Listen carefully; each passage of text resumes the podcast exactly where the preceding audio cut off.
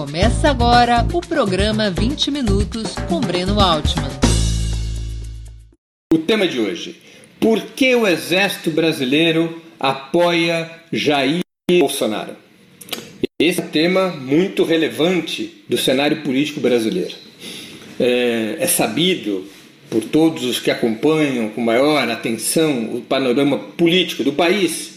que o esteio, a coluna vertebral do governo Jair Bolsonaro, desde o seu início, são as Forças Armadas, em especial o Exército Brasileiro. Isso é possível de ser percebido pela quantidade de oficiais de primeira linha, da reserva e da ativa, que compõem as primeiras linhas, as primeiras fileiras do governo Bolsonaro. Cargos ministeriais, cargos nas empresas estatais, cargos nas agências, efetivamente é, jamais houve tantos oficiais militares em um governo brasileiro quanto no governo de Jair Bolsonaro. Nem mesmo durante o regime militar havia tantos generais, tantos almirantes, tantos brigadeiros ocupando os cargos de maior proeminência do governo federal. Esse fenômeno tem que ser bem analisado e bem estudado para que nós possamos compreender a natureza do governo Jair Bolsonaro e também a natureza do Exército Brasileiro. Sempre houve muitas ilusões sobre o Exército Brasileiro. Parte dessas ilusões vendida pelo próprio Exército. De que o Exército Brasileiro seria nacionalista, de que o Exército Brasileiro seria um esteio da moralidade, de que o Exército Brasileiro teria um compromisso sólido com a pátria, tudo isso sempre foi muito ventilado, em especial depois do fim da ditadura militar. O exército sai daquele período histórico do regime ditatorial muito desgastado, muito desmoralizado, e houve uma política de reconstrução da imagem das Forças Armadas desde então. Ajudada essa reconstrução por um dos mais terríveis erros da história do Brasil, erro imposto pelas classes dominantes do país e, de certa maneira, aceito pela esquerda e pelos governos liderados pelo PT, que foi a lei da anistia, a chamada anistia recíproca. Foram anistiados os presos políticos, os exilados, os condenados pela ditadura militar e também os torturadores e seus mandantes. Boa parte, a maioria desses mandantes quadros oriundos das Forças Armadas, em particular do Exército Brasileiro. Essa passada de pano para o Exército Brasileiro, que foi a lei da anistia, fez com que os núcleos mais reacionários das Forças Armadas pudessem reconstruir a imagem dessa instituição sem fazer qualquer mudança de fundo no Exército ou nas demais armas, Marinha e Aeronáutica. Os currículos continuaram os mesmos, continuou-se a elogiar o golpe militar de 64, continuou-se a falsificar a história, continuou-se a colocar a posição do exército no golpe de 64 como reativa a um suposto golpe comunista, e com isso se manteve dentro do exército brasileiro a mesma base ideológica, cultural e pedagógica do período anterior. O exército foi reconstruindo sua imagem sem romper com seu passado sujo, com seu passado de comprometimento com os interesses capitalistas mais sórdidos, com seu passado de subordinação ao imperialismo estadunidense. O exército foi falsificando a história e emitindo para a sociedade sinais de que as Forças Armadas seriam o baluarte da nacionalidade, o baluarte da moralidade, o baluarte do desenvolvimento, o baluarte da democracia.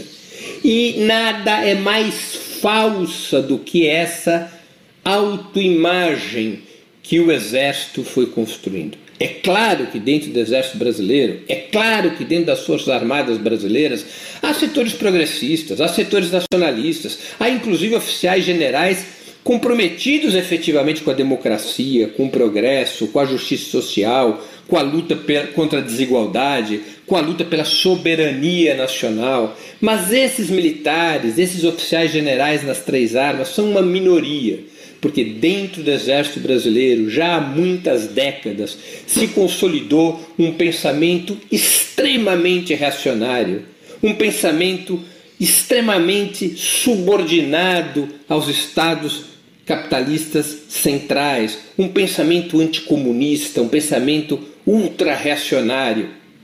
que coloca o exército como a guarda pretoriana do capital, do grande capital brasileiro, que militar da burguesia brasileira, como aquele partido que entra em cena quando os partidos civis das classes dominantes já colapsaram nas suas tentativas de reorganizar o Estado ou de manter o Estado e a sociedade sob sua hegemonia. Isso não é de hoje, isso é do papel histórico do Exército Brasileiro. O Exército Brasileiro tem como patrono o Duque de Caxias, que sempre foi um elemento da pior índole, um elemento vinculado à repressão às rebeliões populares, fez sua fama reprimindo rebeliões populares no Maranhão e comandando uma guerra injusta contra o Paraguai. Essa patronagem do Duque de Caxias diz muito sobre o papel do exército brasileiro predominantemente o exército brasileiro sempre foi um instrumento a serviço das oligarquias e das oligarquias escravocratas. Quando deu o golpe que levou à criação da República, não o fez por ideias democráticas, libertárias, por ideias de justiça social, por ideias é, que permitissem uma melhor vida para as massas do povo. O fez porque correspondia aos interesses dessas oligarquias escravocratas contra o império decadente chefiado por Dom Pedro II e em seguida pela princesa é, Isabel nos seus últimos momentos. A partir dali, o exército foi cúmplice da ordem antidemocrática, antipopular que, se, que foi denominada como República Velha. O Exército foi partícipe, as Forças Armadas foram partícipes das piores repressões contra o povo brasileiro. As Forças Armadas foram sustentáculos das corrupções mais venais. As Forças Armadas foram eh, participantes dos esquemas dos capitalistas e dos oligarcas para ganhar mais e mais dinheiro às custas do suor e do sangue da classe trabalhadora brasileira. Era tão brutal esse papel das Forças Armadas, era tão visceral a atuação das Forças Armadas em favor do capital já no início do século XX, que despontaram no interior das próprias Forças Armadas dissidências que visavam um outro projeto nacional. Eu me refiro em especial aos tenentistas, não apenas aqueles que participam da revolta do Forte de Copacabana em 1922, mas especialmente da segunda onda tenentista, que é aquela liderada por Luiz Carlos Prestes a partir de 1924, unificando os rebeldes paulistas da Revolução de 1924, dirigidos por Isidoro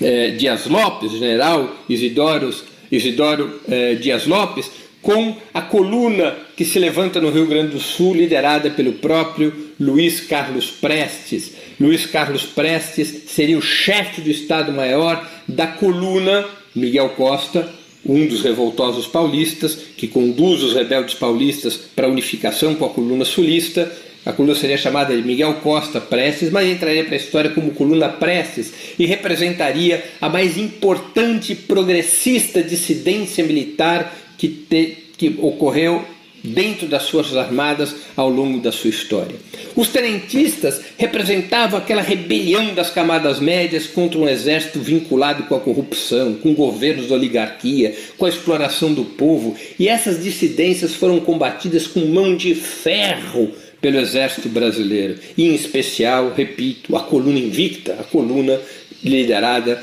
por Luiz Carlos Prestes, que depois se tornaria o principal dirigente comunista e revolucionário da história do país. A coluna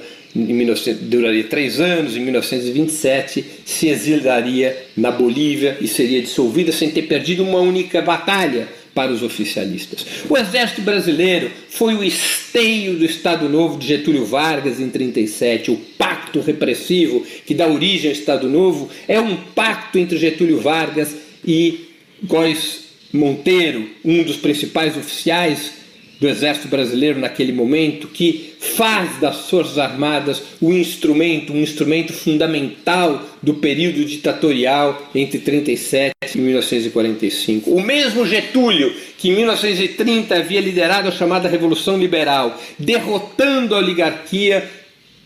do café com leite, que havia estabelecido uma república burguesa nova, que rompia com a República Velha. O mesmo Getúlio que havia derrotado o apoio das Forças Armadas à velha República e atraído os setores das Forças Armadas, e em particular os herdeiros do tenentismo, para um novo pacto de poder, o mesmo Getúlio se pactua com o exército brasileiro para a ditadura do Estado Novo. E o mesmo exército que pactua com Getúlio para o Estado Novo o derrubaria em 45 para dar vazão, para abrir espaço para que a direita liberal pró-americana ascendesse ao comando do Estado. O exército que derruba Getúlio imaginava fazer de um dos seus pares, Eduardo Gomes, o famoso brigadeiro Eduardo Gomes, o presidente da República.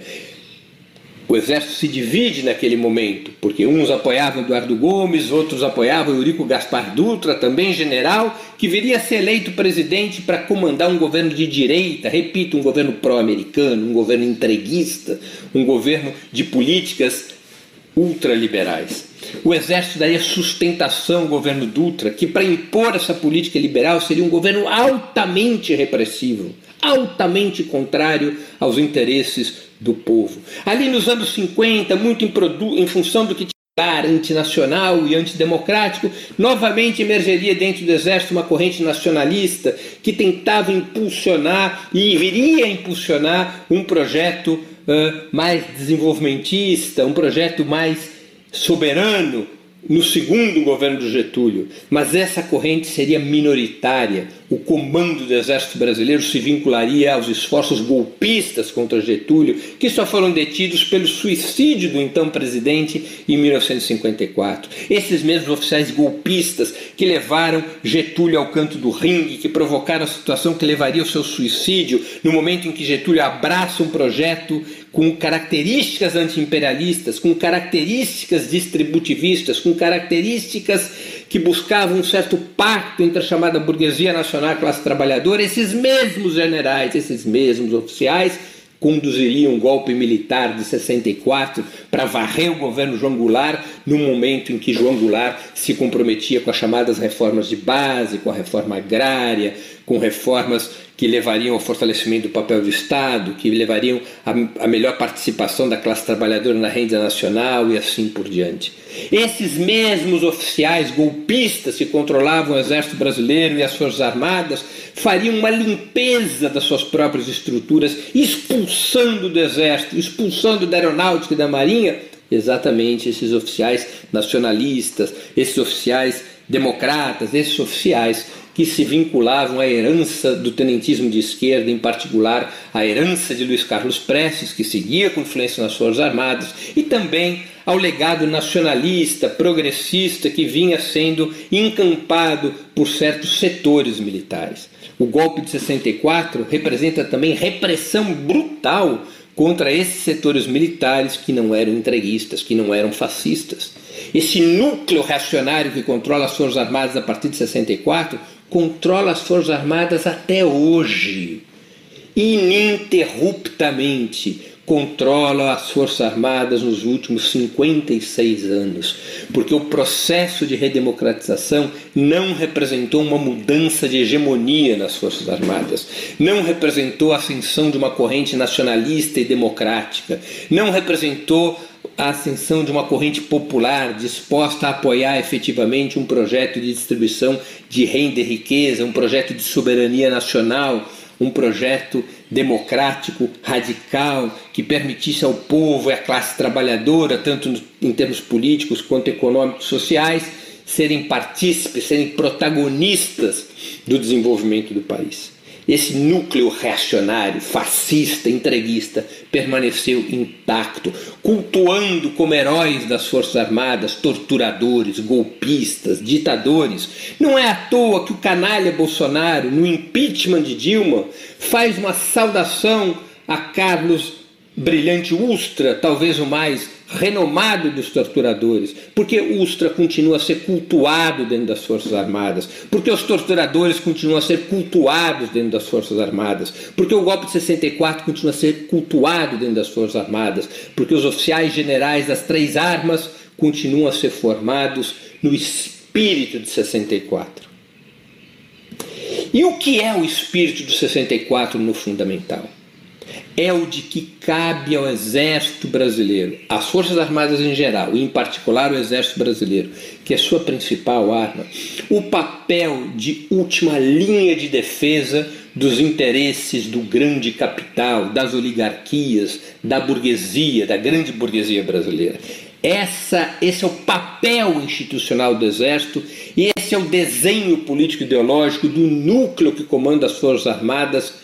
desde a origem do Exército Brasileiro, apesar das incidências democráticas, populares e nacionalistas, um núcleo reforçado e purificado num sentido reacionário a partir de 64 e que se mantém, repito, intacto até os dias de hoje. Diante da falência política dos partidos tradicionais da burguesia, o PSDB, o DEM, o MDB, diante de toda aquela crise eh, do processo do impeachment contra a presidenta Dilma Rousseff, diante de toda aquela eh, instabilidade, daquela incapacidade dos partidos da burguesia em estabelecer uma clara hegemonia, um claro comando no Estado brasileiro que permitisse derrotar a esquerda e impor essas reformas ultraliberais, diante desta incapacidade política, o Exército passou a apoiar um nome farsesco, um nome patético, um nome agressivo, um nome de um político que pensa como um torturador, como bem registrou o ator Pedro Cardoso, que é Jair Bolsonaro, porque Jair Bolsonaro passava a reunir as condições eleitorais de é, facilitar o ascenso da ultradireita ao comando do Estado e, com isso, trazer de novo, pela via institucional, o exército para o comando do poder público. Jair Bolsonaro foi o cavalo escolhido pelo exército brasileiro para retornar ao seu papel histórico de partido armado do grande capital. Jair Bolsonaro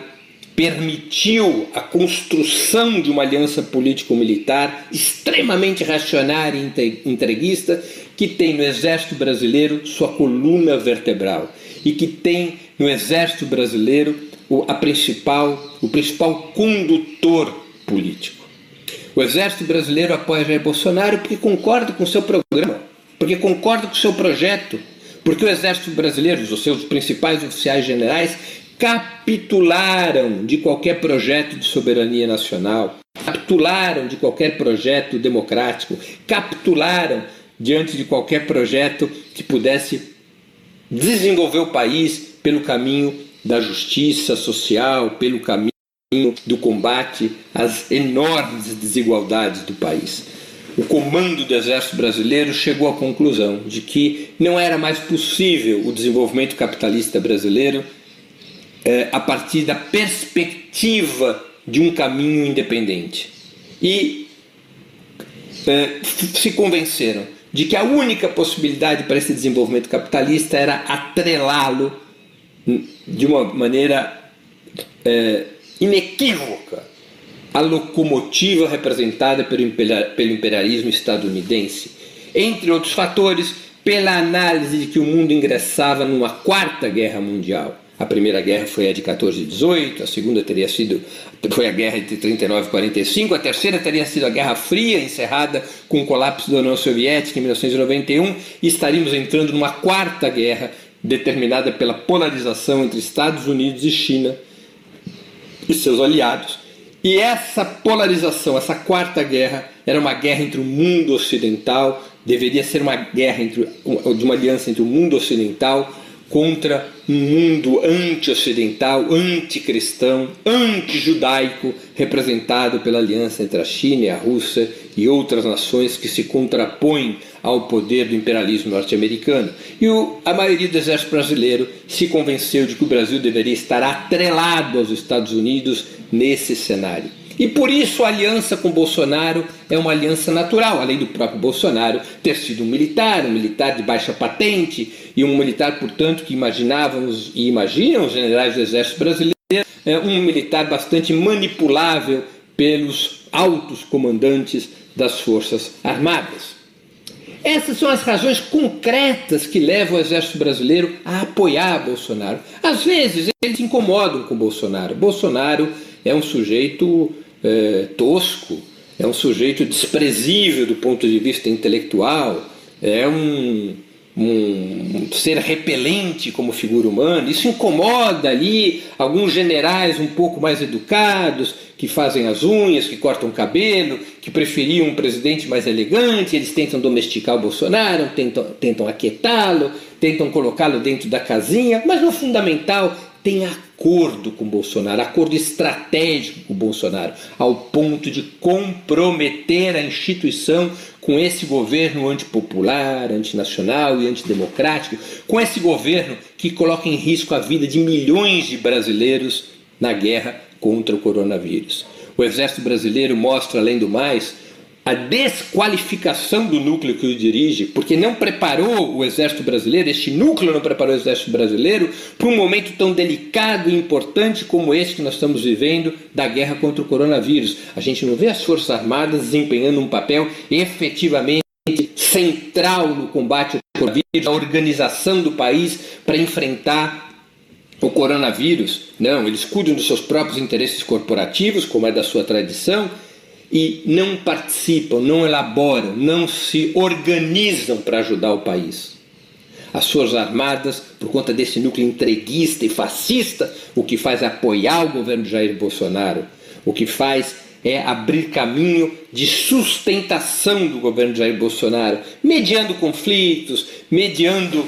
é, situações de choque e, no fundamental, estabelecendo a tutela militar sobre o Estado brasileiro. O Exército Brasileiro, seu núcleo dirigente, considera que não há salvação para o capitalismo brasileiro, senão uma reforma profunda, comandada pelas Forças Armadas, mas desta vez de forma institucional, não através de um golpe clássico como foi em 64, mas a partir de um Bonaparte patético, de um César patético como é Jair Bolsonaro, com os generais operando nos bastidores, generais como Augusto Heleno e outros uns da reserva, outros da ativa, que nos bastidores vão operando para consolidar a posição desse núcleo, desse generalato, como o novo pilar hegemônico, o novo pilar dirigente do bloco conservador. Bolsonaro é instrumental para esses objetivos. Bolsonaro cumpre um papel é, de cavalo de montaria para que o generalato possa cumprir novamente na nossa história esse papel ao qual me referi de partido fardado, de partido armado do grande capital. É isso que está em construção no país. A transição para um Estado policial sob tutela militar, uma tutela institucional, mas tutela acima de tudo, pelo qual o exército brasileiro, seus generais, seus almirantes, seus brigadeiros, conduzem os interesses nacionais. Não é à toa que oficiais generais no Brasil dão opinião sobre a política o tempo todo, não é à toa que o general eh, Vilas Boas, através de uma série de twitters, porque essa foi sua arma, paralisou a Corte Suprema quando ela iria votar o habeas corpus do presidente Lula em 2018, dizendo claramente no habeas corpus a Lula que lhe permitisse disputar as eleições seria, seria repelido pelas Forças Armadas. Não é à toa as sucessivas declarações militares fazendo o elogio do golpe de 64 no último 31 de março, fazendo, apoiando, intervindo, contribuindo para a consolidação das posições de extrema direita no país. É necessário identificar claramente esse papel do Exército Brasileiro, sem ilusões. É verdade que existem setores nacionalistas e democráticos dentro do Exército, dentro das Forças Armadas. É verdade que com esses setores é muito importante ter diálogo, com esses setores é muito importante ter proximidade, desde que seja para atraí-los para um outro projeto nacional, desde que seja para alterar a correlação de força dentro do Estado sociedade e das próprias Forças Armadas, desde que seja para constituir uma aliança entre os setores populares e aqueles setores militares dispostos a enterrar um projeto de traição à pátria, que é o projeto representado por Jair Bolsonaro, apoiado pelos gerais que hoje comandam o Exército brasileiro. E essas coisas precisam ficar muito claras, essas realidades precisam ficar muito claras aos brasileiros, precisam ficar muito claras às forças progressistas, do papel que hoje, cumprem os principais generais, almirantes e brigadeiros das Forças Armadas Brasileiras. Era importante ter claro qual é a natureza do governo Jair Bolsonaro. É importante ter claro a tutela militar que hoje existe sobre o Estado. É importante ter claro que o bloco conservador, com atritos e conflitos, vai se reorganizando mais uma vez ao redor do partido militar do capital. E isso é um enorme retrocesso é um retrocesso nas conquistas democráticas e é um retrocesso na construção de um projeto independente e sustentável de desenvolvimento do país num rumo da igualdade social, no rumo da justiça social e da soberania. A tutela militar do Exército Brasileiro é um grande passo atrás. E é um passo atrás no sentido da construção de um Estado policial que sirva como instrumento para impor, mais uma vez na nossa história, o programa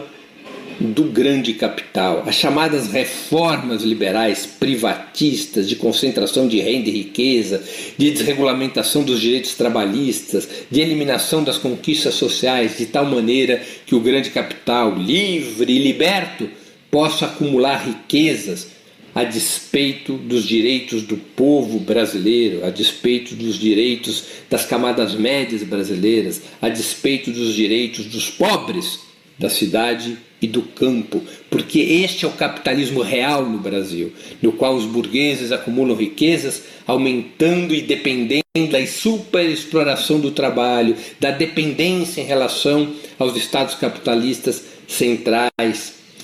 da dependência do monopólio da terra. Esse capitalismo, o capitalismo real do Brasil, que é defendido pelo governo Jair Bolsonaro e que é defendido pelo Exército Brasileiro, num programa que, ao contrário de combater a desigualdade e a superexploração, aprofunda a superexploração e a desigualdade para que o capital possa acumular mais riquezas. E é nesta lógica que se irmanam o Exército e Bolsonaro, num governo que leva o país ao colapso, como está sendo demonstrado agora na crise do coronavírus. Este governo, para que o país possa ser reconstruído, e antes disso, para que a guerra contra o coronavírus possa ser vencida, este governo, essa aliança cívico-militar, essa aliança entre Bolsonaro, o exército os setores civis da burguesia que representam esse programa neoliberal, este governo tem que ir abaixo tem que ter, ser deixado muito claro que esse governo é inimigo da nação. São inimigos da nação Bolsonaro, o general Mourão, o Paulo Guedes e os principais oficiais das Forças Armadas brasileiras. São inimigos da pátria e, como tal, devem ser tratados. Termino aqui minha exposição de hoje no programa 20 Minutos, que teve como tema Por que o Exército Brasileiro apoia Jair Bolsonaro?